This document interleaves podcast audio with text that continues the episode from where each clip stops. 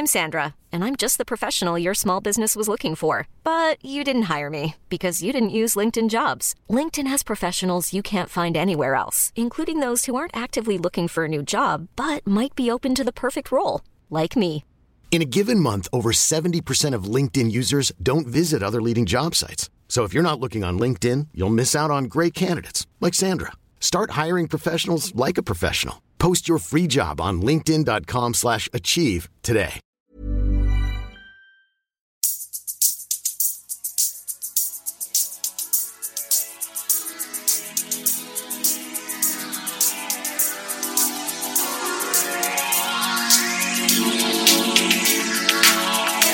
Antoine Dabrowski sur la Tsugi Radio. C'est pas pour dire, mais la scène française fait des étincelles ici à Groningen, entre les prestations poétiques de Chloé et Vassilena Serafimova au Planétarium, la folk élégante de Junior ou même un is la peste, et ouais, qui s'est débattu un comme un beau diable face à une salle un petit peu vide, salle qu'il a fini par mettre dans sa poche avec euh, même euh, quelques spectateurs néerlandais qui l'attendaient pour le féliciter. Belle perf. Sans oublier, bien sûr, Compromat, le sale gosse né de l'union de Rebecca Warrior et Vitalik, dont on vous reparlera dans les prochaines semaines sur notre place des fêtes puisqu'ils seront nos invités. On est ensemble jusqu'à 18h sur la Tsugi Radio pour cette deuxième émission exceptionnelle en direct ou presque d'Eurosonic.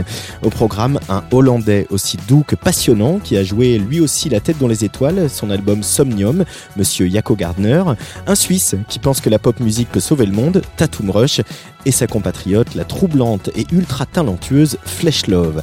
Mais avant tout ça, petit retour sur la soirée de jeudi avec une autre française dont on n'arrête plus l'ascension en mode rouleau compresseur, c'est La Fraîcheur. La résidente de Tsugi Radio a délivré une techno sexy, ravey et politique comme elle aime à le faire. Un cocktail assez irrésistible qui s'est achevé par ce titre décidément incontournable de son premier album, The Movement. C'est La Fraîcheur sur la Tsugi Radio. Freedom is a constant struggle. Ferguson, And the foundations of a movement.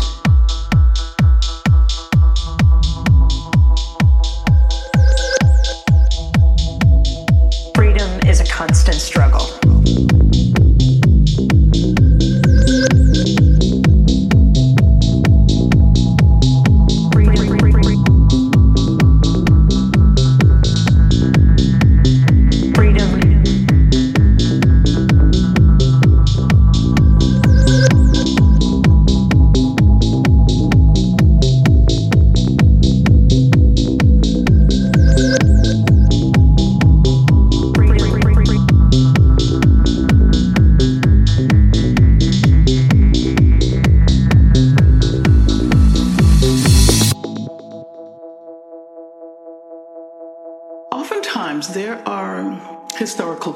That one cannot necessarily predict. But there are moments when things come together in such a way that new possibilities arrive. And I think that when the Ferguson protesters refused to go home after protesting for two or three days, when they insisted on continuing that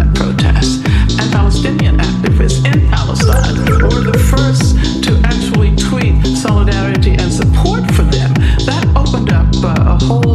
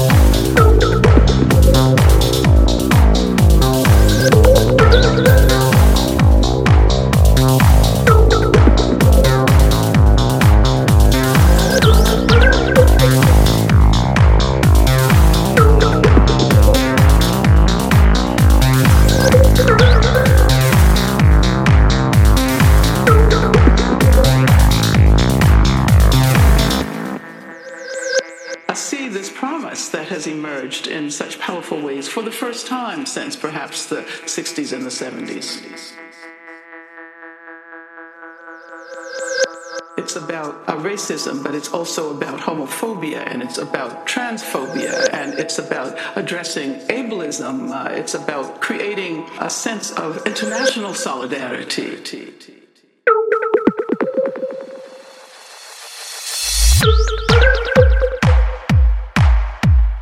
And I think that is what is characteristic of the work that young organizers are doing. They recognize that it's not possible to effectively create radical consciousness by focusing on a single issue.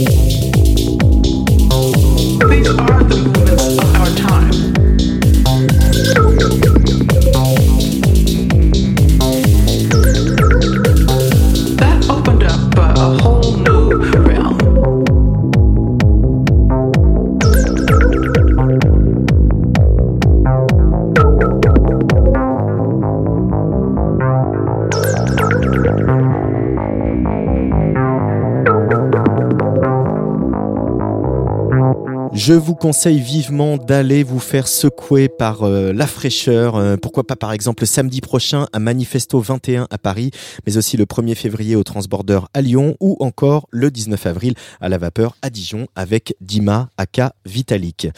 Chers auditeurs de la Tsugi Radio, préparez-vous parce que dans les semaines qui viennent, je risque de vous parler beaucoup de Flesh Love et du premier volet de son premier album Naga qui sortira le 1er mars. Flesh Love, c'est le projet d'Amina Kadeli, suissesse, polyglotte, passionnée d'éthologie, de sciences, d'histoire et aussi généreuse qu'engagée. Flesh Love, c'est une prêtresse païenne au tatouage berbère dont le chant lyrique et envoûtant nous invite à lâcher prise pour mieux regarder au fond de notre âme. Flesh Love, tout de suite dans cette place des fêtes spéciale Eurosonic en direct de Groningen. Tsugi, Tsugi Radio. La Tsugi Radio est en train de vivre l'expérience hollandaise à fond puisque on est au bord euh, des canaux avec euh, les petites péniches. Il y a même un très très beau voilier là-bas et je retrouve avec plaisir Amina Fleshlove. Bonjour Amina. Bonjour. Comment ça va? Ça va super, ça va super. Je pourrais pas être dans un meilleur endroit avec une meilleure personne. Oh bah dis donc, bon ça c'est fait. Il s'en est passé euh, du temps depuis, depuis qu'on s'est vu, depuis que notamment aux Inouïs du Printemps de Bourges l'année dernière, euh, euh, il y a eu ce concert euh, aux Inouïs et là ça y est l'album est fini, Euh, il est annoncé pour le 1er mars. Ça a été euh, un parcours assez long quand même d'arriver à aboutir avec, avec ces chansons, avec arriver à produire, arriver à définir l'identité du projet. Première question directe, ce pseudo Flesh Love, qu'est-ce qu'il veut dire pour toi Amina? Alors juste avant de répondre à ta question, c'est la première partie de l'album parce que ça vient en deux parties. Donc la Parce deuxième... qu'il y, a du- il y a des trucs à dire. hein. Voilà, la deuxième partie arrivera euh, septembre-octobre. Donc, mais euh, du coup, qu'est-ce que veut dire ce prénom, Euh, ce, ce nom? Il y a des gens, ils ont une mythologie incroyable autour du nom de leur groupe. Tu sais, ils se sont réveillés tout d'un coup à 2h du matin, ils se sont dit Waouh, j'ai trouvé mon nom. Moi, j'ai pas mal cherché. Et l'idée, c'était de trouver un, un nom qui, à la fois, puisse parler aux anglophones et aux francophones. Puisque de mon, par mon expérience avec mon autre groupe, il y avait aussi des fans en Turquie, en, en Grèce, en Ukraine. Donc l'idée, c'était pas de les perdre complètement. Et d'inscrire dans mon nom la notion d'amour et de bienveillance. Comme ça, je pourrais plus jamais, jamais, jamais l'oublier. Parce qu'on a tendance à l'oublier, ça, l'amour et la bienveillance? Bah, tout le monde, ouais. Ouais. Tout le monde, même, euh, même quand euh, justement son métier, c'est d'écrire des chansons, de faire de la musique, d'aller chercher, d'aller taper dans ces sentiments-là aussi. Bah, pas tout le monde tape pas dans ces sentiments-là, pour le coup. Donc là, je parle de toi, mais Ah Oui, mais en fait, tu sais, c'est un travail, c'est un travail constant pour le coup. Moi, je vois aussi beaucoup ma musique comme, euh, comme euh, la continuation du développement personnel que je, je fais quotidiennement. Du coup, je me suis dit, si j'inscris ça dans mon prénom, à chaque fois qu'on m'appellera, à chaque fois que je ferai une interview, cette notion-là se rappellera à moi, même si j'essaie de la garder au chaud avec moi tout le temps.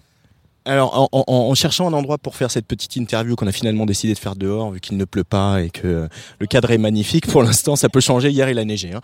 Mais euh, on a croisé un, un, un, un- un Hollandais, qui sans doute d'ici ou de pas loin, euh, qui disait Ah, c'est quoi ta musique? Euh, C'est vrai qu'elle est assez difficile à définir, ta musique. Il y a de la soul, il y a du hip-hop parce que tu rappes. Tu dis que le rap, c'est même quelque chose qui t'a libéré dans ton parcours artistique et personnel. Euh, mais comment tu pourrais la présenter quand même en quelques mots, cette musique, et donner euh, un peu la, la, la substantifique moelle de la musique de Flesh c'est une bonne question, mais du coup, quand il m'a posé la question, j'étais un peu prise de court, je savais pas trop répondre. Alors, le premier, le premier mot que je pourrais utiliser, c'est quand même chamanique, parce que je trouve qu'il y a une idée de rituel. Pour moi, en tout cas, notamment, et ça se ressent encore plus dans le live, il y a cette idée avec ces, ces esprits, il y a beaucoup de respiration aussi, les, ces états de transe, ces percussions un peu qui... Ouais, je sais pas tellement exactement comment le décrire, mais je pense qu'il y a vraiment un truc spirituel et chamanique. Après, dans les styles, je m'autorise.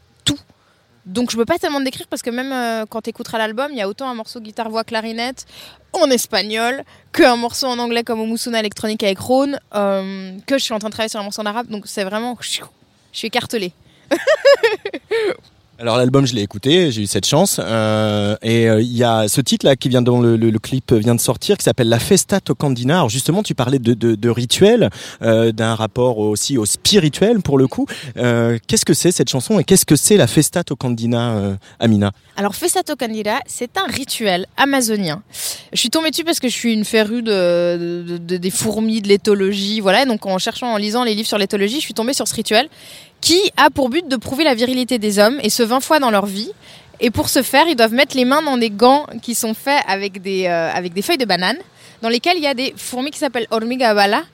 Et chaque piqûre de fourmi équivaut à un coup de fusil. Et d'ailleurs, elles ont été. euh, Il y a un, un éthologue qui s'était amusé à faire une liste des, des piqûres d'insectes les plus, les plus douloureuses. Et elles étaient numéro une, quoi, les, fourmis euh, hormiga bala. Et du coup, je me suis mise à la place d'un homme qui n'avait absolument pas du tout envie de prouver quoi que ce soit, mais qui avait juste envie d'être dans complexe et subtil comme n'importe quel autre être humain. Et donc, ça parle de ça. Ça parle de ça. Et. Donc, ça parle des. En fait, je voulais écrire une chanson sur les fourmis, et donc je suis partie là-dessus. Et, et après, je. Voilà. Oui, mais c'est aussi ça, que c'est aussi de ça dont sont fait les chansons. C'est-à-dire, euh, voilà, toi, tu as une passion pour l'éthologie, aussi un certain goût pour l'histoire, pour l'anthropologie. C'est, c'est de la matière première pour toi que tu essaies de raccorder comme ça à, à ce qu'on vit, à ce que tu vis, euh, etc., et qui vient alimenter ces chansons? Bah, ça, c'est clair que je suis la somme de ce que je mange, je lis, je bois, j'écoute. Après, euh, cette chanson-là, en fait, ce qui est assez intéressant, c'est qu'aucune de mes paroles ne rime jamais. Tout simplement parce que la majorité du temps, c'est les paroles qui me descendent comme ça et donc je les accueille. Donc je suis assez dans une idée. Ce qui est assez intéressant, c'est que mes chansons, elles m'apprennent des choses, mais souvent, bien plus tard, je comprends pourquoi elles sont venues comme ça.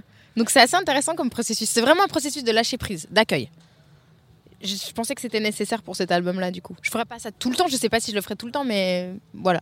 Il faut aller que- euh, quelque part éteindre son, son surmoi, éteindre son, son conscient pour arriver à, sortir ses mots, ses, notes et ses idées d'arrangement. C'est ça que tu décris. hein. Bah exactement en fait, il faut savoir faire la différence entre ce qui vient de l'ego et ce qui vient et d'être dans cette espèce d'accueil quoi, d'être juste un cylindre vide. euh, C'est une expérience que je trouve super intéressante et qui te pousse aussi à l'humilité parce que ça remet la, ça repose la question de qu'est-ce que l'acte créatif, est-ce que ça vient de moi, est-ce que ça vient de pour ceux qui croient en Dieu, en Dieu, aux esprits, euh, de, de- je sais pas, je trouve que c'est vraiment intéressant cette idée d'être juste un cylindre et je trouve que ça dédramatise aussi beaucoup ce que je fais du coup. Oui, comme si on n'était pas euh, complètement comptable, quoi. Exactement, je, je suis juste euh, un cylindre. Je trouve intéressant comme, comme vision des choses. Alors cet album, il, il, il vient pas de nulle part. Euh, tu as une autre vie dans un autre groupe. Euh, C'était pas une expérience forcément euh, qui s'est terminée dans, dans, les, dans les meilleures conditions pour toi, à tel point qu'il y a un texte que tu as écrit euh, sur un, un fanzine qui s'appelle Barbiturix, qu'on connaît bien à la Tsugi Radio, parce que c'est ces chouettes filles qui sont responsables des soirées Wet for Me, euh, où le tout Paris euh, se presse pour transpirer et danser et se rouler des pelles. Euh, et ce texte, il commence par des mots qui sont quand même assez forts. Euh, tu dis, il y a ce genre qui me colle à la peau comme un collant mouillé qui m'étouffe. Waouh Donc la musique est une thérapie, bien blablabla. Bla, bla, bla, mais qu'est-ce que, ah, dans une année qui a été marquée, en tout cas en 2018, par euh, la déferlante MeToo, etc., qu'est-ce qu'on peut dire et qu'est-ce qu'on peut faire pour la place des femmes dans la musique? Parce que c'est de ça dont on parle quand même, pour euh, la place des femmes à l'affiche des festivals, euh, le respect des femmes qui travaillent dans les groupes, ça c'est ce dont tu parlais. euh, si, qu'est-ce qu'on, comment, comment on peut changer tout ça? Alors, écoutez l'album de Flesh Love, ça c'est sûr. Mais voilà. C'est une très bonne question. Tu sais, je me suis. Alors, cette première phrase, c'est que, en fait, il a été très difficile pour moi d'avoir une image positive du fait d'être une femme. Parce que ce qu'on m'a renvoyé sociétalement dans le travail, c'était toujours quelque chose de pas très valorisant. Donc du coup, moi, j'ai fait déjà un travail personnel pour essayer de travailler sur, par exemple, le, féminin divin, le chamanisme, pour essayer de me dire, voilà, il y a quelque chose de positif au fait d'être une femme, il y a quelque chose de fort. Donc ça, c'était déjà mon travail personnel. Après, au niveau sociétal, je pense déjà, bah, la représentation, elle est très importante. Parce qu'effectivement, si euh, les enfants travaillent genre les enfants agissent aussi beaucoup par mimétisme. Donc c'est vrai que quand euh, une petite fille ne voit jamais qu'il y a des femmes productrices, qu'il y a des femmes euh, techniciennes du son, des femmes à la lumière, bah, c'est plus difficile de dire que potentiellement, bah voilà, moi aussi j'ai envie de faire ce métier. Donc déjà la responsabilité des médias, bah, c'est de mettre en avant toutes ces femmes qui travaillent. Déjà, ça c'est une première chose, parce que même moi à l'époque, je savais pas qu'il y avait des femmes productrices. Genre Grammy Awards, il y en a super peu qui ont gagné des prix. Euh, Victoire de la musique, bon, c'est un peu toujours les mêmes. Musique urbaine, je suis même pas sûre qu'il y ait eu une femme nominée cette année. Non, je crois que depuis Diams, j'arrive pas à m'en souvenir. Ça doit faire 10 ans. Oh là là. Big up à Kazay euh, et à toutes celles qui. Qui, qui n'ont pas gagné, Kenny Arcana. Ah ouais, ouais, ouais, elles sont, elles sont là, elles sont présentes. Euh, du coup, voilà, moi je pense qu'il y a déjà un immense travail de représentation. Parce que c'est en voyant ces femmes-là qu'on peut se poser des questions et c'est à travers la représentation qu'on peut aussi ch- changer les dynamiques sociétales. Ça, c'est la première chose. Après, je pourrais faire tout un programme politique, mais Bon, déjà, il y a un programme artistique qui est déjà, qui est déjà important. Et du coup, ce, ce- cette, euh, cette envie-là, cette, euh, ce, flambeau hein, que tu, redresses aussi, quoi. Ça donne Sisters, euh, un titre de l'album qu'on a entendu, avec un clip où euh, 100% made in woman, quoi. Ouais, que les femmes, que des femmes, de la technique, euh, l'étalonnage, aux femmes présentes. En fait, tu sais, justement, là, je suis, en train de tenir juste deux minutes avant, je te tiens ce discours, puis après, six mois dans mon travail, bah, je mets pas en avant les femmes, il y a, il y a comme une espèce de dissonance. Du coup, je me suis dit, est-ce que c'est, tu vois, les techniciennes, on les voit peu sur les tournages. Moi, j'ai quasiment jamais travaillé avec des femmes techniciennes, et je me suis dit, bon, bah voilà, ce serait un vrai défi. Euh, la boîte de prod était là, bon, Amina, t'es vraiment sûre, ça va être très compliqué. J'étais là, j'ai tenu mordicus, on y est arrivé. Et ce qui est très intéressant, c'est que les femmes techniciennes, euh, elles m'ont dit, bah en fait, c'est la première fois qu'il y a personne qui remet en question notre travail. Il y avait une ambiance de travail qui était très intéressante. Déjà, il n'y avait pas ce rapport à la séduction qui peut y avoir des fois quand il y a un homme qui est là, parce que c'est ce qu'on nous a appris. Il n'y avait pas quelqu'un qui était en train de leur dire, euh, ah, t'es quand même assez forte pour une femme et tout. Donc ça a créé vraiment un, espace de bienveillance et, et c'était très intéressant socialement et sociologiquement ce qui en est sorti de ce moment entre femmes qui en plus se passe dans un hammam, tu vois. Espèce de mise en abîme, de mise en abîme, de- le truc euh, méta quoi. Le truc complètement méta. Euh, évidemment, quand on creuse un peu euh, ton, ton univers et euh, tes influences potentielles, on tombe très vite sur, sur Billie Holiday et Nina Simone. Deux parcours d'artistes. L'une qui a été quand même bien cassée par son entourage, Billie Holiday. Nina Simone, Nina Simone qui s'est débattue contre les autres et contre ses démons, mais qui a quand même aussi eu un engagement politique très très fort au point de mettre en péril sa carrière. Qu'est-ce que elles représentent ces femmes pour toi et pourquoi c'est des, des gens vers qui tu reviens tout le temps? Déjà, c'est parce que elles ont un lien très fort avec mon enfance. Je les ai beaucoup entendues. Mes parents les ont beaucoup écoutées. Donc déjà, ça fait partie de mon paysage émotionnel vraiment profond. Euh, Il y a plusieurs choses qui me touchent. Déjà, artistiquement, ce qui me touche, c'est que chez Billie Holiday, comme chez Nina Simone, à chaque fois qu'elles chantent, t'as l'impression que c'est la dernière fois qu'elles vont chanter. Ensuite, elles vont mourir. Il y a quelque chose d'à vif qui me qui me bouleverse en fait. Ce côté à vif que je trouve fascinant et que j'arrive pas à comprendre et que j'ai ressenti avec peu d'artistes. Donc il y a déjà ça. Euh, en plus de ça, c'est des, bah, pour le coup, Nina Simone, c'est une très grande pianiste. D'ailleurs, la première noire à rentrer au conservatoire euh, aux États-Unis. Donc euh, voilà, en piano, ça, ça. Sauf qu'on lui a refusé ça. Elle a jamais pu faire carrière comme concertiste parce que parce qu'elle était noire. Elle l'a dit après. Exactement. Donc en plus d'être une grande musicienne, Holiday est une grande interprète, ce que je trouve très difficile comme métier aussi. Tout d'un coup d'avoir les mots qui sont pas les tiens et d'arriver à, faire qu'on a l'impression que ça jaillit de tes tripes. Donc il y a ce côté-là. Et puis euh, il y a le côté euh, pour Nina Simone, bah, son engagement, bien sûr que. Mais Billie aussi, parce qu'elle a chanté Strange Foot par exemple, euh, et à une époque où c'était pas facile de le chanter, où elle avait des réactions. Il y a cette vidéo sur YouTube où on l'entend chanter devant un parterre de blancs et à la fin les gens sont là. Genre, c'est quand même incroyable. Donc, il y a l'engagement, il y a l'artist- l'artistry, en anglais, il y a ce truc, ce mot-là, je sais pas trop comment s'il existe en français. Et puis, euh, il y a le talent et euh, le génie et la puissance. Et je sais pas, je, elles me bouleversent et elles me bouleverseront toujours. Et je suis pas la, la- je suis pas la seule. Et aussi un autre rapport à la féminité. Oui, bah oui, chez Nina, bah, Nina, elle avait une gueule, quoi. Elle avait une vraie gueule. Billie Holiday était plus dans ce côté belle femme. Bon, après, il y a l'héroïne qui a fait que, voilà. Mais Nina Simone, c'est vrai que c'était une, une créature, quoi. Il y a quelque chose de puissant. Ouais, et puis de, aussi de, de remettre en question la manière dont euh, la société veut que les femmes se montrent, se représentent. Exactement, ouais, ouais, non, ça c'est clair, l'une comme l'autre. Non, mais, mais elles sont fascinantes. Je... Et puis j'avais lu la biographie de Nina Simone, moi, ça ça- elle me bouleverse. En plus, elle avait ses maladies, je crois qu'elle a une espèce de schizophrénie. Je sais pas exactement ce qu'elle a, borderline, euh, voilà. Non, non, bah elles sont fascinantes, elles sont incroyables. Pour toi, euh, Amina, Flesh Love, ça passe par quoi remettre en question euh, ça, remettre en question la, la manière dont la société veut que les femmes se représentent pour toi, sur ton corps, sur comment tu t'habilles? Bah déjà ça, ça, ça me force à me poser la question profondément de ce dont j'ai envie. Parce que il faut, ce qui est difficile je trouve dans la vie, c'est dissocier ce qu'on nous dit de ce dont on a réellement envie. Donc, Ça s'appelle déconstruire. Exactement. Donc moi, être nue, me- genre si une femme a envie de se mettre nue, ça me pose aucun problème. C'est si on me force à vouloir me dénuder qui me pose une problématique. Donc déjà, moi, la question, c'est qu'est-ce que j'ai envie de faire? La deuxième question, c'est travailler autour de, de... Moi, le tatouage, c'est quelque chose qui m'a aussi beaucoup permis de sortir de cette, de cette euh, vision un peu euh, euh, binomiale du genre. Le fait d'être tatouée m'a tout de suite mis un peu dans une, une espèce de dynamique de créature. Parce que les femmes très tatouées, normalement, il n'y en a pas beaucoup. Après, c'est un certain type de tatouage. Moi, j'ai des tatouages berbères traditionnels. Et comme si on pouvait pas tellement comprendre qui j'étais, on pouvait pas tellement me mettre dans une case, j'ai eu les crânes rasés. Et je trouve que c'est intéressant de jouer avec le genre aussi dans cette esthétique-là. Mais je peux aussi mettre une robe hyper serrée et tout. Genre, je m'interdis rien. Je crois que c'est aussi ça qui, me permet de jouer. euh. Mais le tatouage est vraiment euh, quelque chose qui m'a permis de rentrer dans une autre sphère encore, je trouve. C'est vraiment hyper intéressant. Alors tu es chanteuse, on, sent que tu, voilà, ta voix c'est quand même vraiment ton premier instrument, tu la maîtrises, tu la domptes, des fois elle te dépasse, etc. Mais tu es aussi rappeuse, et le, rap aussi a eu, a eu ce rôle-là pour toi aussi, de, remise en question de ce qu'on attend d'une femme. Complètement. Et puis il y a quelque chose d'un peu schizophrénique pour moi dans le rap parce que à l'époque de mon ancien groupe, quand j'arrivais dans les festivals, les gens ils disaient ah, il est où le garçon? J'étais là bah non c'est moi qui rappe. Et en fait ce que je trouvais intéressant c'est de chanter de façon très lyrique et tout d'un coup sur scène en une seconde d'avoir cette espèce d'alter ego qui est moi hein, mais qui émane de, l'intérieur de moi où tout d'un coup je pouvais rapper il y avait quelque chose de plus violent de plus scandé. Effectivement on n'attend pas d'une femme qu'elle soit dans un registre plus fort et plus dur. Les gens me disaient souvent putain tes yeux ils changent. Donc pour moi ça me permettait de voguer entre le très féminin très lyrique et le très masculin très euh, très très rappé quoi. Je trouve ça intéressant. Moi j'aime bien aller dans tous les côtés comme ça je peux choisir après mais consciemment Euh, Il y a un des titres qu'on connaît depuis l'année dernière, c'est euh, évidemment Moussuna avec Rhône. Alors, je dis depuis longtemps que Rhône, euh, c'est euh, le Harry Potter d'Infine et qu'il est magicien. On l'a prouvé il y a quelques semaines parce que, je sais pas si tu as vu, mais il y a euh, une équipe d'océanologues qui ont mis la musique de Rhône et tous les dauphins ont déboulé. Ah j'ai- non mais ça c'est génial Non, mais c'est dingue quand même. non mais c'est incroyable non mais ça ça me bouleverse en plus moi qui adore les animaux et je trouve ça incroyable quoi et tu peux pas tricher avec les animaux Et avec les dauphins encore moins. Et, et les baleines, c'était des baleines. Ouais, ouais.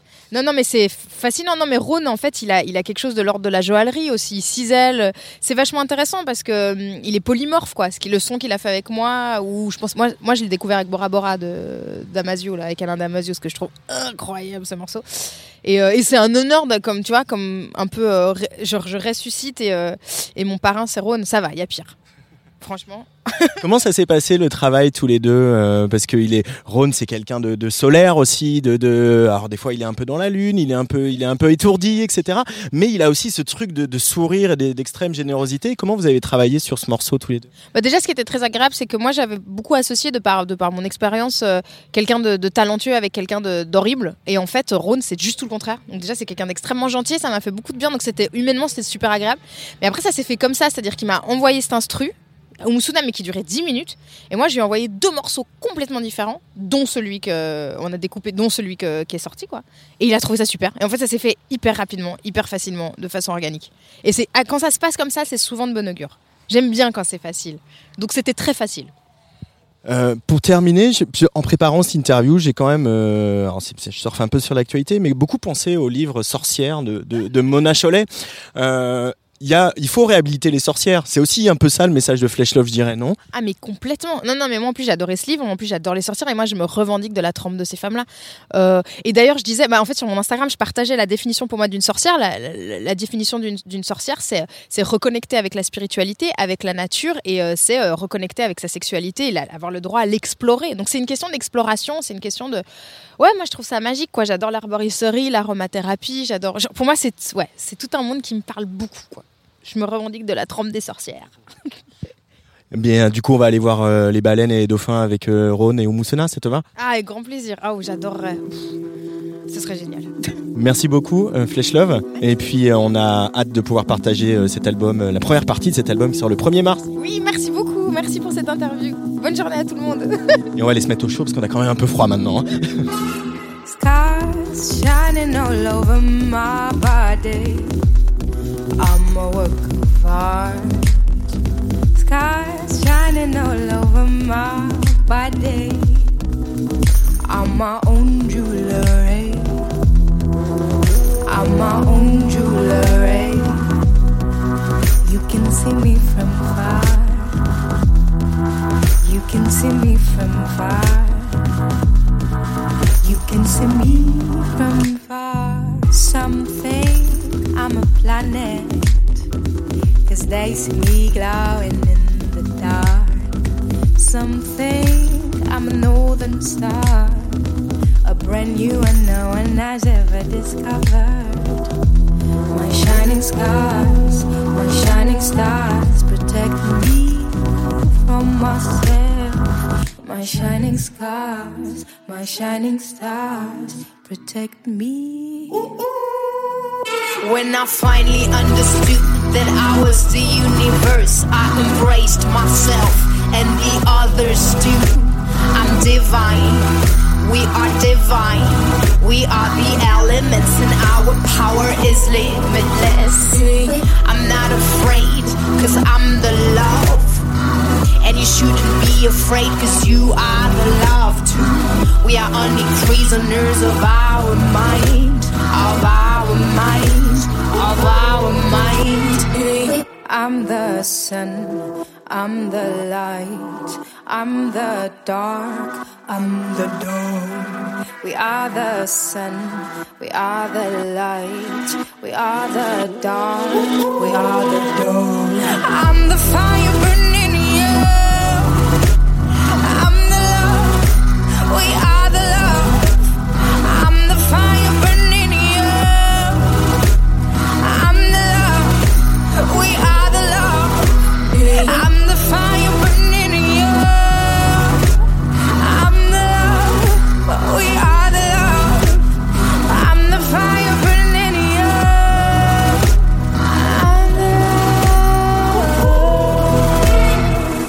the Umusuna Flesh Love avec euh, Rhône. Euh, Flesh Love sera euh, le 8 mars au Trabendo dans le cadre du festival Les Femmes s'en mêlent. Tsugi, Tsugi, Tsugi, Tsugi. Radio. Antoine Dabrowski sur la Tsugi Radio.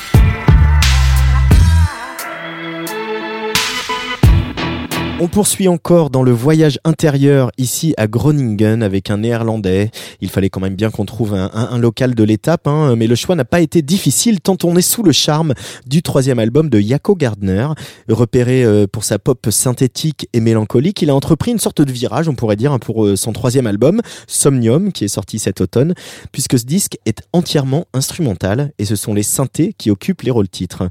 Il a joué hier soir à Dot, le planétarium de Groningen, au-dessus du groupe, hein, comme la veille pour Chloé et Vasilena Serafimova. Imaginez euh, des images euh, projetées euh, sur toute la, le toit euh, euh, sphérique de notre galaxie, des étoiles, des planètes et tout ça. Un, un beau moment poétique encore, un cadre qui lui va comme un gant. Yako Gardner in English et au micro de la Tsugi Radio. Hello. You just told me before we started that uh, it's a pretty important day for you uh, to play here at Eurosonic and here in this particular venue. So could you tell our listeners where we are? We are in Dot Groningen, which is a, a kind of planetarium uh, building. It's made for planetarium shows and immersive uh, visual shows. Um, and I've never been here before, and uh, I'm working tonight uh, together with uh, an astronomer uh, called Edwin Valentine, and he's going to select footage for the show that I'll be doing here for my n- new album, which is also heavily inspired by astronomy and uh, yeah, related topics. So, and actually, my goal this year is to play in planetarium. So, to be here in this planetarium is very special. It's the second planetarium I'm playing in. This Oh, really?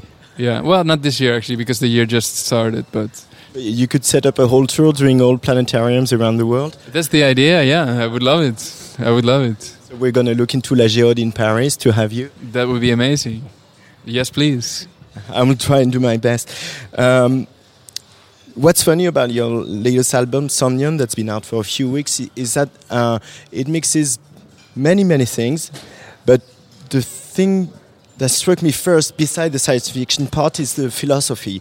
How do you uh, manage to mix pop music and philosophy in an album when you don't, where you don't sing at all? Uh, uh, what was the drive, uh, Jaco Gardner? Uh, I think the the mixed. Well, I never had that as a goal. It was just something that just kind of happened naturally.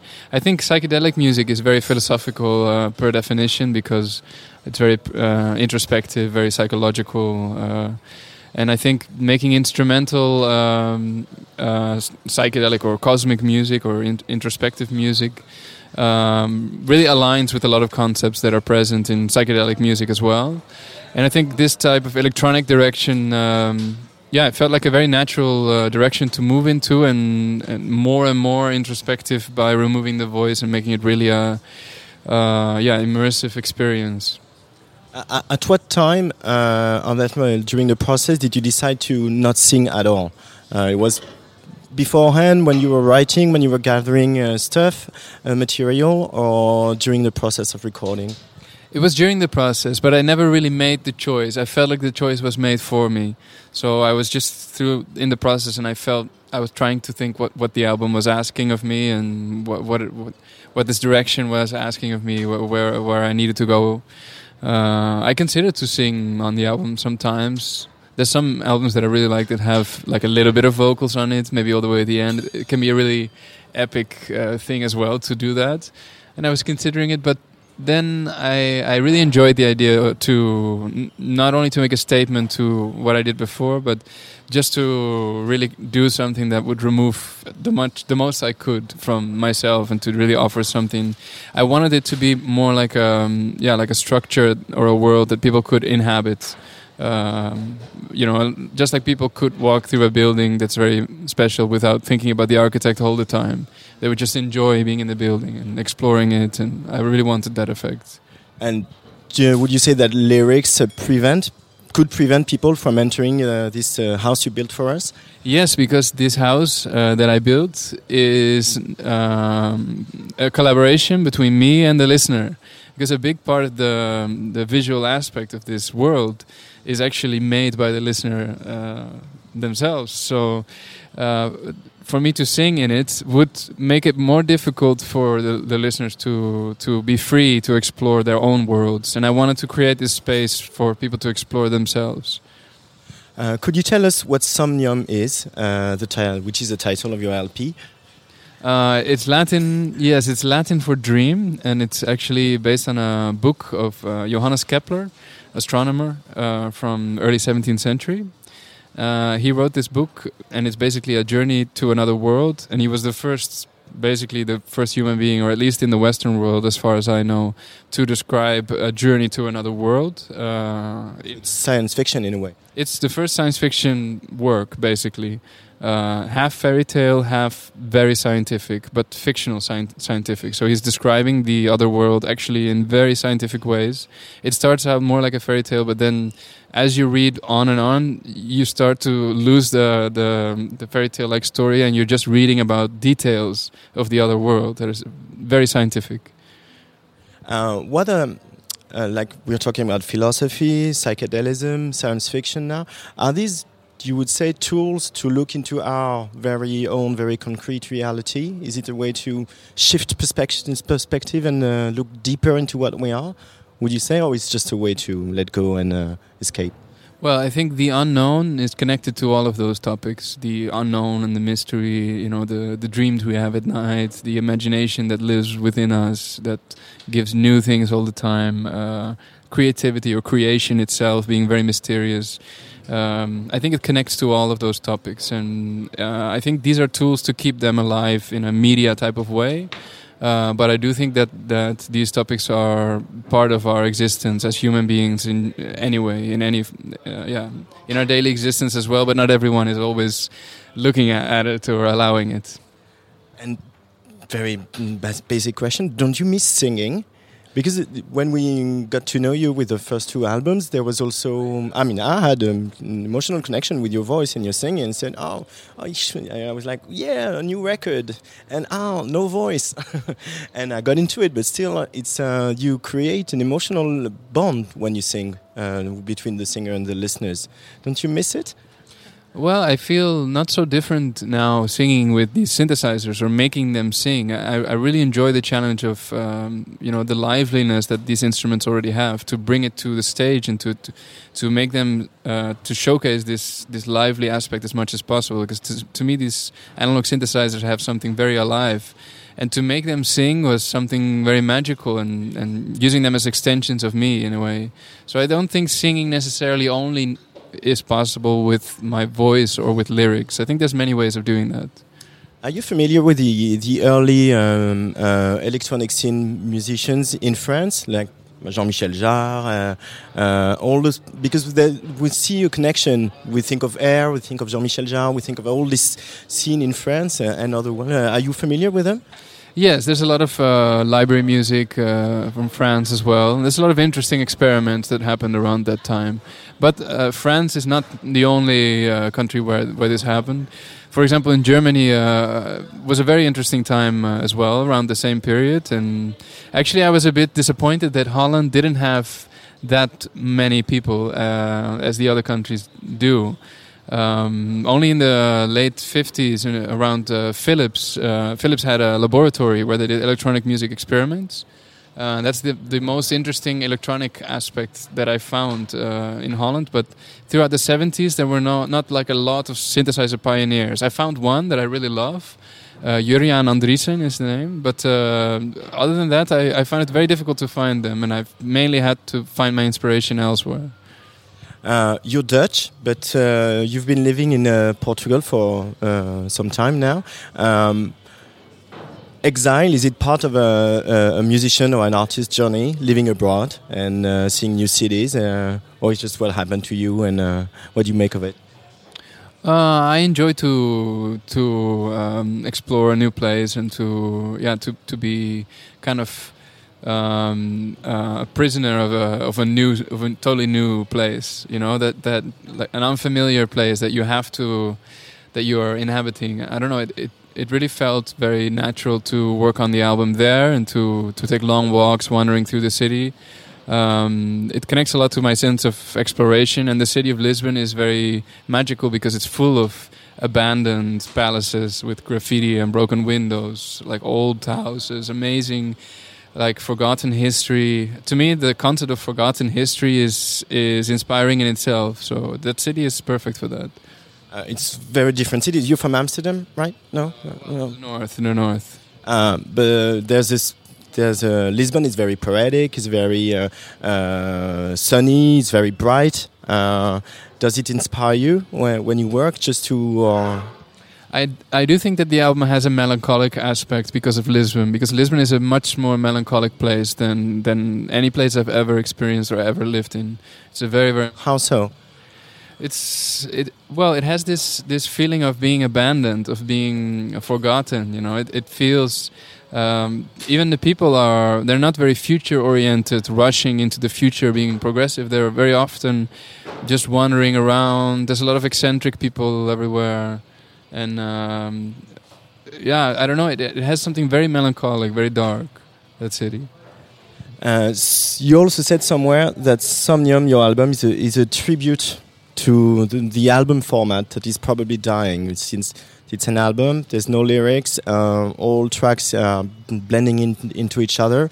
Uh, but do you, don't you think that artists who want to make albums, who will always make albums, or even if they uh, it's just for the act of doing it. Uh, yes, that's true. But I think the consumption of the album by the masses is part of uh, the communication of the artist making the album. It's true that uh, that's the same question as asking would an artist still make art if no one would listen to it or, or see it or whatever? You know, if the audience would disappear. Probably yes, but it's a big part of uh, being an artist that you're able to express yourself, not only to the empty space of nothingness, but also to to the world, to other people, and to experience and connect with other people, and to experience something together. And I think uh, the sense of adventure and sense of exploration and sense of experiences and sharing that with people. I think it really has um, the album has a big part in that, and to see it becoming less popular uh, definitely, yeah, it's a shame that it's becoming less popular. I think. And some, but there's going to be new albums by Jaco Gardner in the future. For sure, I will keep making albums. Also, the I will do uh, you know separate tracks and EPs and things like that. But I will always be loyal to the album, probably. Because it's the artist who chooses the format in which he expresses himself. Yes, and it's it's kind of like a tour guide. Uh, uh, uh, you know, making the journey by knowing, uh, uh, having experience exploring places and knowing which places are the most magical places to to wander through and to experience the process of wandering through it. Um, I like to have that role and to to create an experience that is um, as mysterious as- as it can be. You know, and to have um, experience with that and to share that experience with people that that are interested in it. Yeah. Uh, last questions. You play a lot with synthesizers, obviously, vintage synthesizer, I suppose. Um, they're also kind of human and emotional. These things because they they don't do what you tell them to do, uh, and you have to play with. Uh, with all the sort of accidents that happen, uh, do you have like a favorite synthesizer, so, like a, a pet synthesizer in a way? Uh, Yes, I do actually. Which one is it? Uh, right now, what's changing every every week or so, but uh, right now it's uh, the Dreadbox Abyss. It's a Greek company that made a recently a polyphonic synthesizer, uh, like two years ago, I think, and it's my favorite synthesizer still. And I've had it for a little while now, and it's really amazing. How would you describe what uh, what it helps you do? Well, it's more lively than my other synthesizers. It's more unpredictable and it has more character, and it really feels. I feel more uh, presence when I work with that synthesizer. More uh, like an entity is there. You know, it's something very, very interesting. Thank you so much, Jaco Garner. You're welcome. Thank you.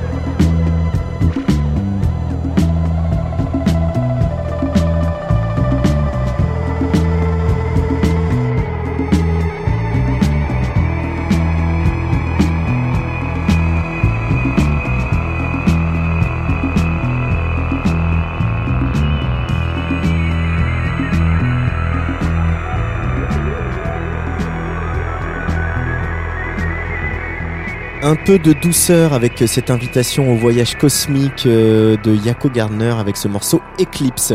Yako Gardner sera à Rennes le 21 février pour la route du rock collection hiver avec aussi Toy et Mankins, encore eux. Et puis aussi euh, il y aura le festival Transfert au Transborder à Villeurbanne, ça c'est le 7 mars. Allez, il nous reste encore un invité à vous faire découvrir, pioché dans l'opulente programmation d'Eurosonic.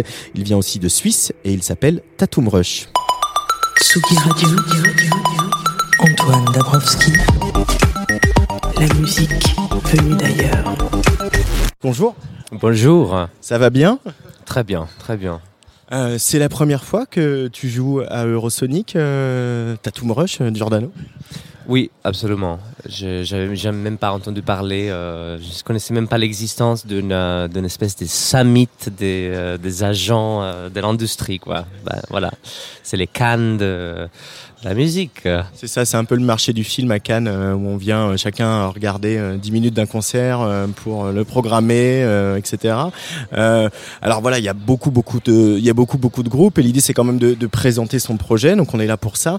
Comment tu peux nous présenter un petit peu ce projet euh, de Tatum Rush euh, en quelques mots? Alors, c'est un exercice de, de pop, en fait. C'est un concert de pop. Ma musique est populaire. C'est pas des niches, euh, mais elle est, elle est sûrement euh, très euh, chargée de, de, de, plans de choses, de plans de, genres différents. Ça peut être de, de, de la latine, ça peut être des sonorités plus euh, arabisantes. ça peut être de la, un peu de la techno, un peu. Donc c'est vraiment plein, plein de genres, mais ça se veut aussi euh, mm, un peu auto-ironique, un peu léger, léger pas trop, euh, ça se prend pas trop trop au sérieux, mais, mais quand même. La légèreté, c'est important aussi dans la pop. Euh, la pop, c'est euh, dire des choses graves et euh, profondes sur une musique légère et dansante, non? Ouais, ouais, ouais. Non, euh, je viens du jazz en fait. J'avais fait de- beaucoup de jazz et donc maintenant, c'est dans cet euh, exercice de, de pop, je suis très libéré, disons. Ça, ça, me, ça me fait du bien. Qu'est-ce qu'il fallait se libérer de quoi, Tatum Rush Bah, des, euh, de beaucoup de règles, je pense, dans le, dans le jazz, euh, quand même euh, dans, dans des musiques plus. on dirait que c'est plus libre, le, le- le jazz par exemple, mais en fait, dans la pop, il n'y a aucune. Il n'y a aucune notion de juste euh, ou pas juste. euh, c'est vraiment. euh, et c'est ce qui marche, c'est incroyable. Il y a des choses qui marchent dans, le monde entier. Tu te dis, mais comment ça se fait que cette chose marche? Mais ça marche. C'est la magie de, la, pop, quoi. Moi, je le sais, mais nos auditeurs ne le savent pas. Toi, tu as un parcours dans la musique, tu as écrit et composé pour, pour d'autres aussi. Tu as été un peu homme de l'ombre euh, dans la pop. D'arriver avec son propre projet, quand on a ce parcours-là, euh, il y a aussi, euh, il n'y a pas de recette, tu dirais, dans la pop? De recettes, on, sait quand ça a marché, on sait quand le, hook de la mélodie il est bon. Euh, Avec l'expérience, on le sait quand même. Bah alors, on peut avoir l'illusion de savoir, je pense, mais euh, à la fin, euh, ça m'étonne toujours quand j'écoute, euh, parce que j'écoute pas beaucoup de, musique. Je, je, suis pas quelqu'un qui recherche le, le, le dernier truc, mais des fois, je suis mis face à, à un hit planétaire, quoi. Je sais pas, je pense à Broccoli de, de euh, comment il s'appelle, euh, Dra- Drama, Dram. C'est un, c'est un morceau étonnant. Je n'aurais jamais parié qu'un morceau comme ça devient un, euh, un hit planétaire. Et ça, ça sort de tout, de tout code, de tout euh, euh, de tout s- formule. Donc, euh, c'est vraiment, on on peut jamais savoir. faut réinventer toujours de nouvelles formules, je pense. Et c'est vrai, quand on écoute la musique de Tatum Rush, on entend plein de choses. On entend de la bossa, t'en as parlé, on entend forcément un, peu- de jazz. Euh, qu'est-ce qui euh, rassemble, qu'est-ce qui serait la colonne vertébrale de ta musique euh, Alors qu'on sent voilà, ces petites touches impressionnistes un peu de, de plein de genres et de plein de, de- de- d'endroits du globe différents? Je pense que c'est hum, c'est quand même un peu la l'R&B, la, soul. Il y a quelque chose de néo soul. Je pense que l'artiste qui m'a plus influencé dans ces projets, c'est quand même Erika Badu ou D'Angelo. Après, j'ai essayé de, me le faire euh, propre, de ne pas tomber trop dans, dans, le- R&B, mais de, le, prendre comme un point de départ. Et puis j'ai beaucoup étudié tous les, les gens de la, de la soul, euh, Curtis Mayfield, euh, tous ces gens, Michael Jackson. On, on y revient toujours à cela finalement. hein. Oui, oui, oui, c'est clair. Mais effectivement, il y a un peu un gène euh, noir, si j'ose dire, dans, la, dans cette musique. un peu de black music. Alors moi j'étais là au, con- au concert hier soir euh, dans ce, ce lycée hein, de, de, de Groningen. Euh, y a aussi quelque chose euh, tu parlais tout à l'heure d'un peu d'auto-ironie, de, dérision. Euh, bah, il y a déjà le look, hein, parce que donc toi tu es euh, torse nu, tu exhibes euh, un magnifique tatouage sur ton bras droit d'ailleurs, et tu portes une écharpe sur ton crâne. Il y a un de tes musiciens qui ressemble à un émir d'un pays arabe. Qu'est-ce que ça raconte, ça, cette, cette manière de se montrer sur scène comme ça? Bah, euh, en fait, cette idée euh, de déguisement, euh, c'est vraiment sorti de, de mon intérêt, ma curiosité pour, euh, pour des cultes. Par exemple, Osho, les cultes, les cultes des Osho, je sais pas si tu connais. Cette, en fait, cette parallèle entre le, le gourou spirituel et les et la et la et la- l'icône euh, de musique, l'icône de pop en fait. Il y a beaucoup d'e- d'exemples euh, avec euh, notamment je sais pas Charles Manson euh, qui, était un gourou d'un secte en même temps il faisait de la musique ou euh, ou les, les Maharishi Mahari euh, Yogi qui étaient vénérés par les Beatles. Il y a plein de, rapports entre euh, des gourous, des sectes et, hum, et mondes de, la musique en quelque sorte. Et j'ai voulu un peu explorer cette, euh, cette frange, cette euh, euh, voilà. Et, puis euh, on, crée un monde, on, euh, rentre dans un, dans un monde de, possible avec, euh, avec les déguisements. Ça change, des fois ça change. C'est ça, c'est vraiment du déguisement, quoi. Il y a aussi quelque chose d'aussi un petit peu, euh, un petit peu euh, presque potage, quoi. Il y a quelque chose de, grossier comme un cartoon, quoi. Il y a, cette, cette idée-là. Et, c'est vrai, tu dis, tu, parles de spiritualité, mais moi je trouve que on, sent une aspiration pour quelque chose de, spirituel euh, dans ta musique. euh, que voilà, bah c'est de la pop, on danse, on s'amuse, on a un sourire en coin, mais en même temps on essaie quand même de sortir de soi. C'est ça la, la démarche, Tatum Rush Oui, oui, c'est un pop transcendantal, un peu. Mais euh, de façon très, très libre, très joueuse. On, joue avec les symboles. Je suis très euh, fasciné par les, les symboles. Euh, Je suis en train d'étudier les, les tarots en ce moment. Euh, c'est d'un point de vue très rationnel, pas du tout euh, de New Age, mais euh, je trouve que les, les symboles ils sont, très puissants dans, le monde d'aujourd'hui et on, s'y accroche, on s'y accroche encore, même si on croit plus en Dieu, les dieux, on, croit dans les symboles. On est quand même euh, subjugué aux, symboles partout, surtout dans, la musique, dans l'art. Donc euh, on joue avec ça. cette EP qui s'appelle Imperial Odalisque. Euh, J'aimerais bien que tu nous en parles un petit peu, que tu me dises ce qu'il y a dedans. Il ressort un peu, il est un peu à part hein, pour moi dans, le, dans, les, chansons. C'est- quoi l'intention qu'il y avait euh, derrière ce morceau?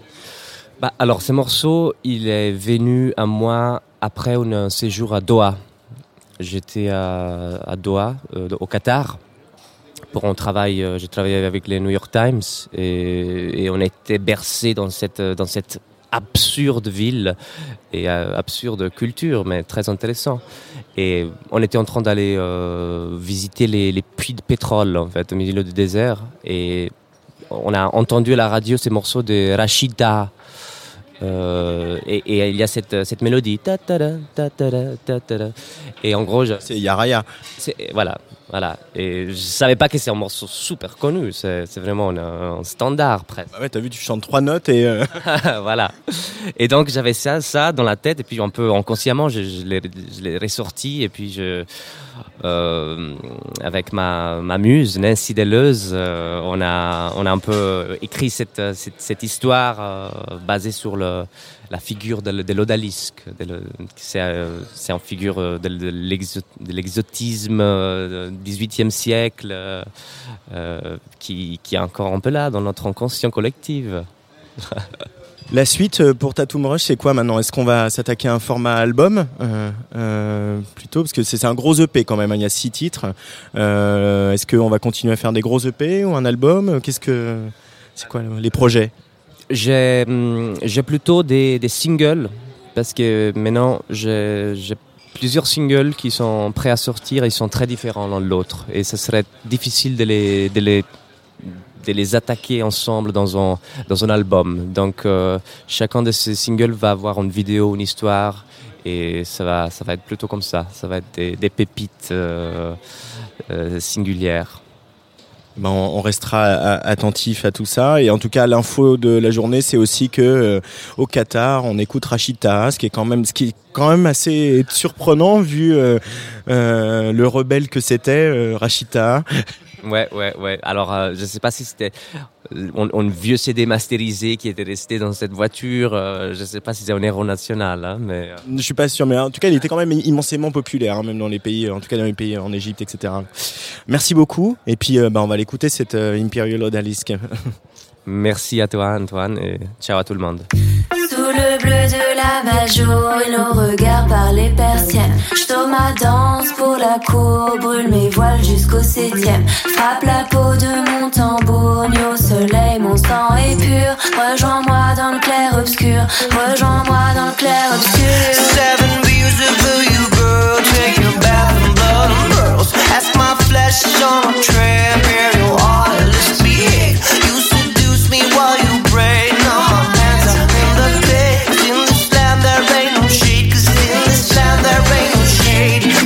century old? Your spoons are made of gold. I walk for acres in black waters of the. It was the break of dawn.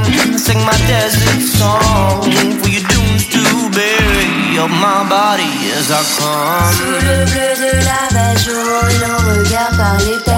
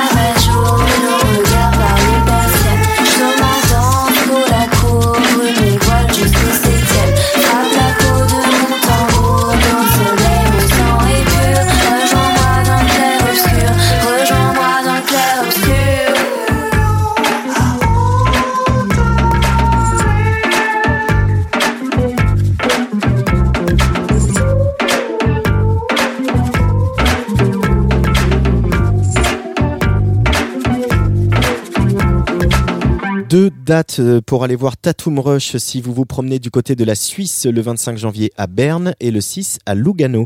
Mais il y a fort à parier que nous le reverrons de ce côté-ci des Alpes tout prochainement.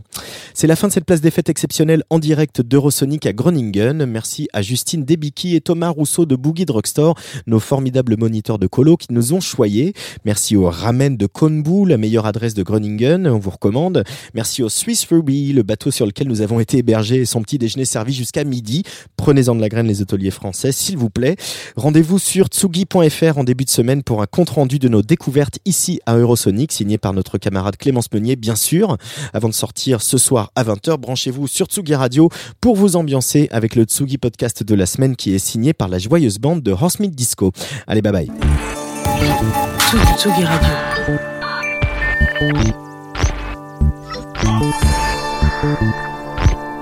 Tsugi Radio, la musique venue d'ailleurs.